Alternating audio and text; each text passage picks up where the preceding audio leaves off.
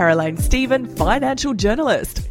Donald Trump is threatening nuclear action with North Korea. Donald Tusk, the EU Council President, is insisting that Britain be treated harshly in the divorce terms of the Brexit. On today's show, we look at the world markets with Chris Tate. We see how the Nasdaq's performed, the Hang Seng, the DAX, the pound, and how local equities are moving.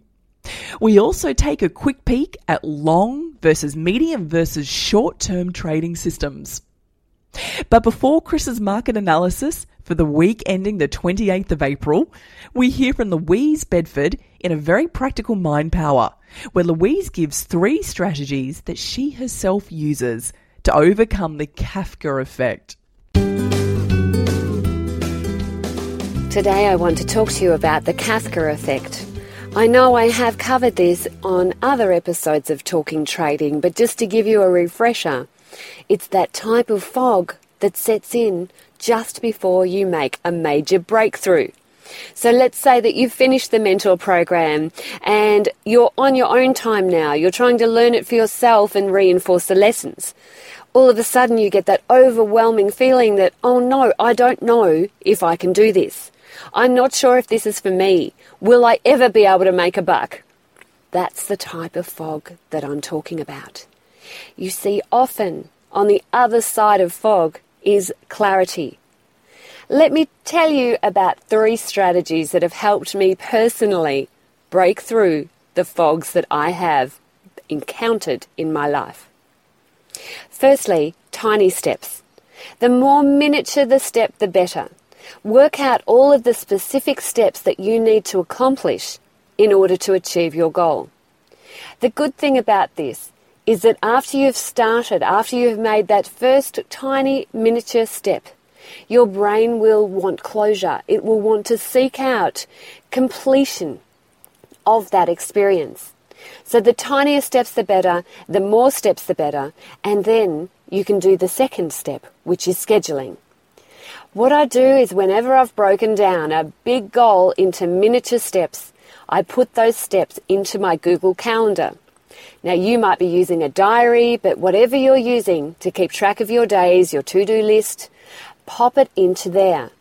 Make each step manageable so that you can complete it and make an absolute pact with yourself to complete the steps that you put down in your calendar. The third method that I'd like to discuss, other than tiny steps and scheduling, is to work out your accountability tendency. Now, I'm drawing heavily on the work of Gretchen Rubin here. Gretchen Rubin has a fantastic podcast and she has written books such as The Happiness Project and Better Than Before. Now, in her mind, is we have four different tendencies, and you will fall into one or maybe two of these tendencies in terms of accountability. Firstly, we have upholders. Upholders are accountable to themselves, but as well as being accountable to others. So if they tell themselves they're going to achieve something, by heck, they're going to do it. If they say to a friend that they're going to do something, then by heck, they're going to do that as well. They are the utopian accountability person. Obligers is the second area. The second tendency to oblige the needs of others in terms of accountability, but to sometimes break their word to themselves. Now, the typical person in the obliger category, which really, frankly, probably most of us are in, is you'll go to the gym if you're going to meet a friend there because you'd never let down that friend. But if you're going to go to the gym for yourself, hey, you might not get there. The third category of tendency is a questioner, and this is what I am. For me to actually uphold a promise, I need to know why that promise is important. Yes, I will uphold that promise to myself as well as to others if I believe in that cause and if I understand the reason why. So often, when I'm presented with a project or a joint venture, I will ask myself and the person who is wanting me to do that joint venture, how does this fit in with my goals? Is this mainstream with my values? Is this something I really want to do? And if the answer is congruent for me, I will do that project. And the fourth category of tendency is rebel. Now, these people are variable. Sometimes they will be motivated by answerability to somebody else and answerability to themselves, but it doesn't always happen. And in fact, sometimes if you ask them to do something, they will rebel against that idea. So this is something that is very difficult to work with if you're a rebel, but if you know your tendency, it can actually help you unravel whether you need to work with a partner to be able to trade effectively or not. So to see your way through the fog, you need to break that target, that project, down into tiny steps, schedule it, and work out whether you need to be accountable to yourself and or others depending on your tendency. This is pretty much the way I achieve anything in life. I find that project can seem overwhelming in the beginning. Will I be able to do it? Do I have the intelligence? Can I see my way through that particular project? But in the end, by applying these three strategies, I do get a step closer to achieving that goal. I hope this has helped. I hope you're enjoying these mind power sessions on talking trading. I'll tell you what, I'll bet you'll know somebody who will also benefit from talking trading. Tell a friend, get them to register on talkingtrading.com.au, and you can all become rich together.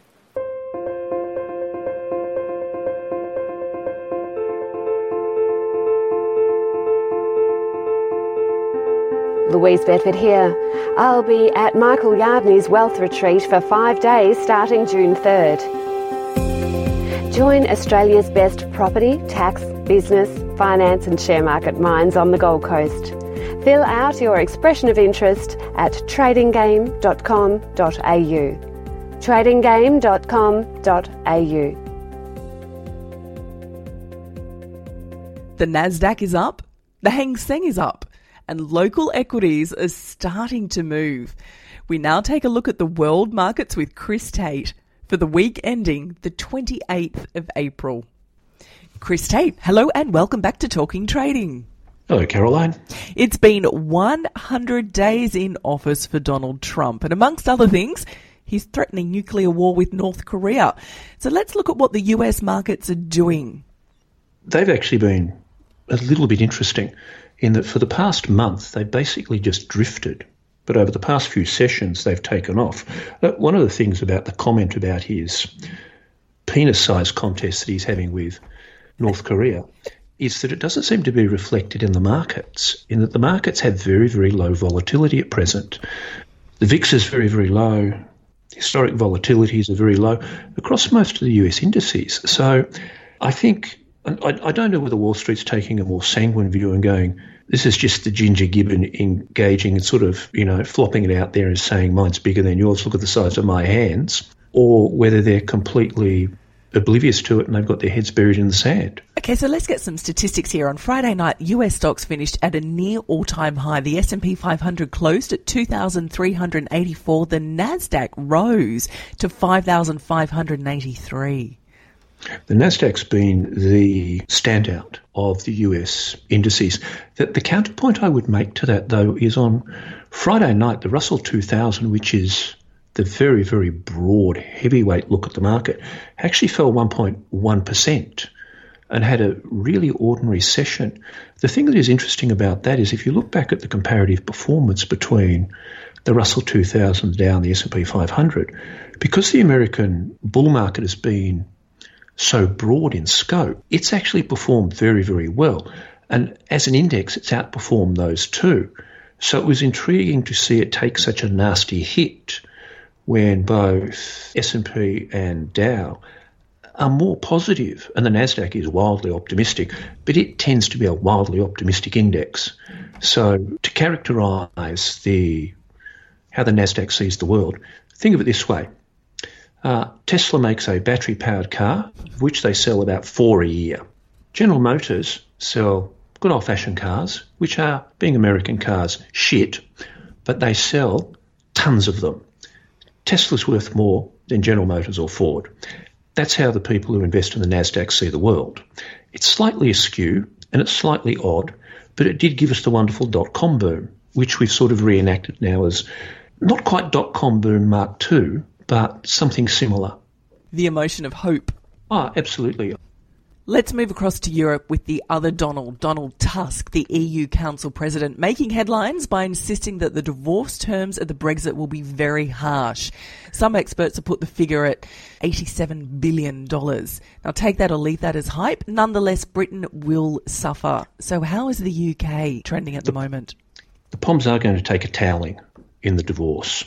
They are literally going to be like the husband who was caught with his pants down stumping the secretary and whose wife absolutely reams him from here to Sunday. And this is reflected in the fact that if you look at the pound, the pound's very strong against every currency except the euro. And it's struggling against the euro. And this, this is going to be the issue. The issue is how much of a shellacking the POMs are going to take because all decisions have consequences. And I think what happened was in the run up to Brexit and the euphoria following it, the ordinary POM has not worked out that there are consequences, and it's now dawning on them that there are. However, the counterpoint I would put to that is that if, you, if ever you want to know whether the Australian dollar is going to do poorly against a currency, just ask me what country I'm going to. I'm, I'm going to London shortly, and the Aussie has absolutely tanked itself against the pound, and it happens without fail. So, how's Europe performing? The Europeans are. The DAX is very strong. The DAX is strong. All, all those little subsections are strong. This is the intriguing thing about any form of divorce. Somebody does well and somebody does poorly. And that's the issue that people need to be aware of. Someone's going to get it and it, it's just understanding how that balance is going to unfold. But then you've got all sorts of internal problems within Europe, uh, such as the rise of nationalism in France, with the French now threatening to leave the EU. So we're, we're, we're attempting to see if a souffle will rise twice and whether France's version of Donald Trump will get up. But my basic understanding of the French is, despite the fact that they can be profoundly irritating as a pack, they're much smarter than Americans. Two world wars will do that for you. It will actually. Uh, having, as, as someone said, the EU had given France 70 years of peace. Before that, there was 2,000 years of war. Let's go to the Australian market. How are the Australian markets looking? Well, quite remarkably, the ASX 200 last week had a magnificent week. It had a series of continually up sessions, which it hasn't done for quite a while and it is knocking on the door of 6,000 points, where it has not been for quite a while. It, it, hasn't looked this buoyant for some time. And this is also in the face of, uh, in many ways, many of the commodities we look at being quite ordinary. So it's a move that seems to have broad support across the board which which is actually a really really positive thing. And this shows up when I'm actually now starting to scan domestic stocks again. There is actually looking through the ASX 200 and the All Ords a degree of strength that hadn't been there for quite a while. So this is where traders should be looking at the moment for opportunities. It's certainly where I've started to look. The the other point I should note is that if we're to look at, let's take a step back and look at indices. If you're looking at the best performing index year to date, it's actually the Hang Seng. Now, as a personal disclosure, I have to point out I'm actually long the Hang Seng and I'm actually long the Dow. And the Hang Seng is banging up against 24,700. And if you can get through 24,700, I will add to the positions I already have.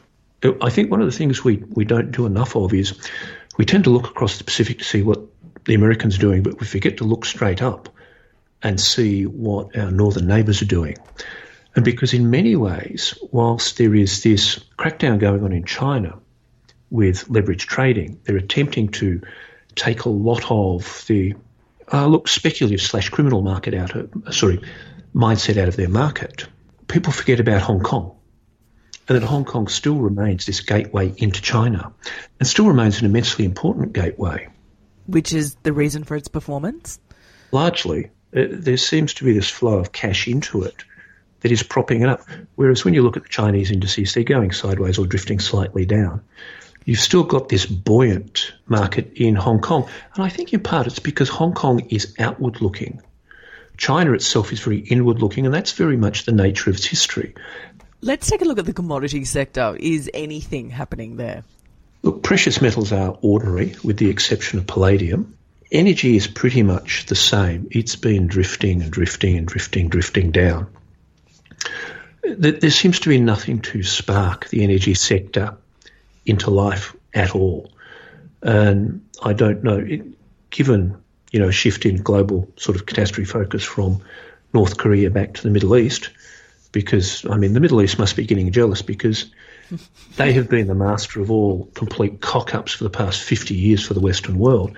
So they're probably sitting around a, sort of a bit like the last girl sitting on the bench asking to be danced with at present. Opportunities you're looking at at the moment, Chris? Again, locally, particularly local stocks. Hang Seng beyond 24,700. Also, it, the juxtaposition in what's happening in the pound is extremely interesting. The pound is strong against a basket of currencies bar the euro. The question is whether that circumstance will change and the brakes will come off that difficulty it's having with the euro, either one way or the other. And so that's sitting there in the back of my mind every time I scan through commodity markets. Long term versus medium versus short term trading plans at the moment? Good question and one that I find actually hard to answer. Uh, my long term is still holding firm because if you look at world indices over, say, a weekly time frame, particularly those in the US and even here, they're actually very firm and very positive. So if you have a very long term strategy that looks at block trading these through ETFs, it's still motoring along. Medium term is, well, here locally, switching itself on all of a sudden. There are all of a sudden stock opportunities. Short term for me continues to be an intriguing exercise in people changing their mind and me being able to follow them changing their mind with me changing my mind. But again, I think what happens is that people unfortunately lose focus of the bigger picture and they begin to get closer and closer and closer and closer to the screen, thinking that increasing granularity brings with it increasing information. What it does do is bring forth increasing noise. And so you've you've always got to temper your short term view, because one, for example, I'll give you a personal example. One of the traps I fell into last week and the week before was I trade gold and silver over a very short time frame. Over a very short time frame, they travel almost in lockstep. Silver gave me a sell signal, but gold didn't, and that caused me a degree of discomfort so much so to the point that I actually began to close the gold, tra- sorry, the silver trade down whilst waiting for the gold trade to come in line. Now, silver's continuing on its way and gold hasn't followed suit. And that's because I got too close to the problem. I didn't take a step back and realise that I was looking at noise and not information. You and Louise are running short term trading magic seminars around Australia on the Gold Coast, June 4, and in Sydney in August. What will you be showing people in the seminar? What we'll be looking at is how I approach the markets on a timescale that is less than daily. So, what I'm going to do is look through the universe of instruments I trade and how I actually put them together, but more importantly, how the money management for a shorter term system and money management both as trade entry but also integration into a more global portfolio works. And so I'll be looking at that. What Louise is going to do is add some add fidelity to that by looking at how very short-term candlestick patterns occur or arise during very short-term moves, during moves that occur. I hesitate to use the, the term intraday, but over much shorter time frames, and how all of that can be integrated into a much, much bigger picture, and how it, hopefully, if done properly, lessens the volatility in your equity curve does increase the turnover a little bit, but adds a degree of, I suppose the only proper term I can think of is cash flow to the system.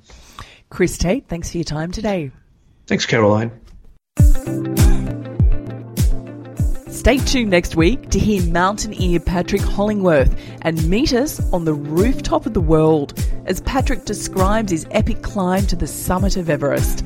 I'm Caroline Stephen. We'll see you next time. You've been listening to TalkingTrading.com.au with Caroline Stephen. Make sure you are subscribed to this website to receive the very latest market views, commentary, and expert opinion. Tune in next week as we've got a bumper show planned. Bye for now.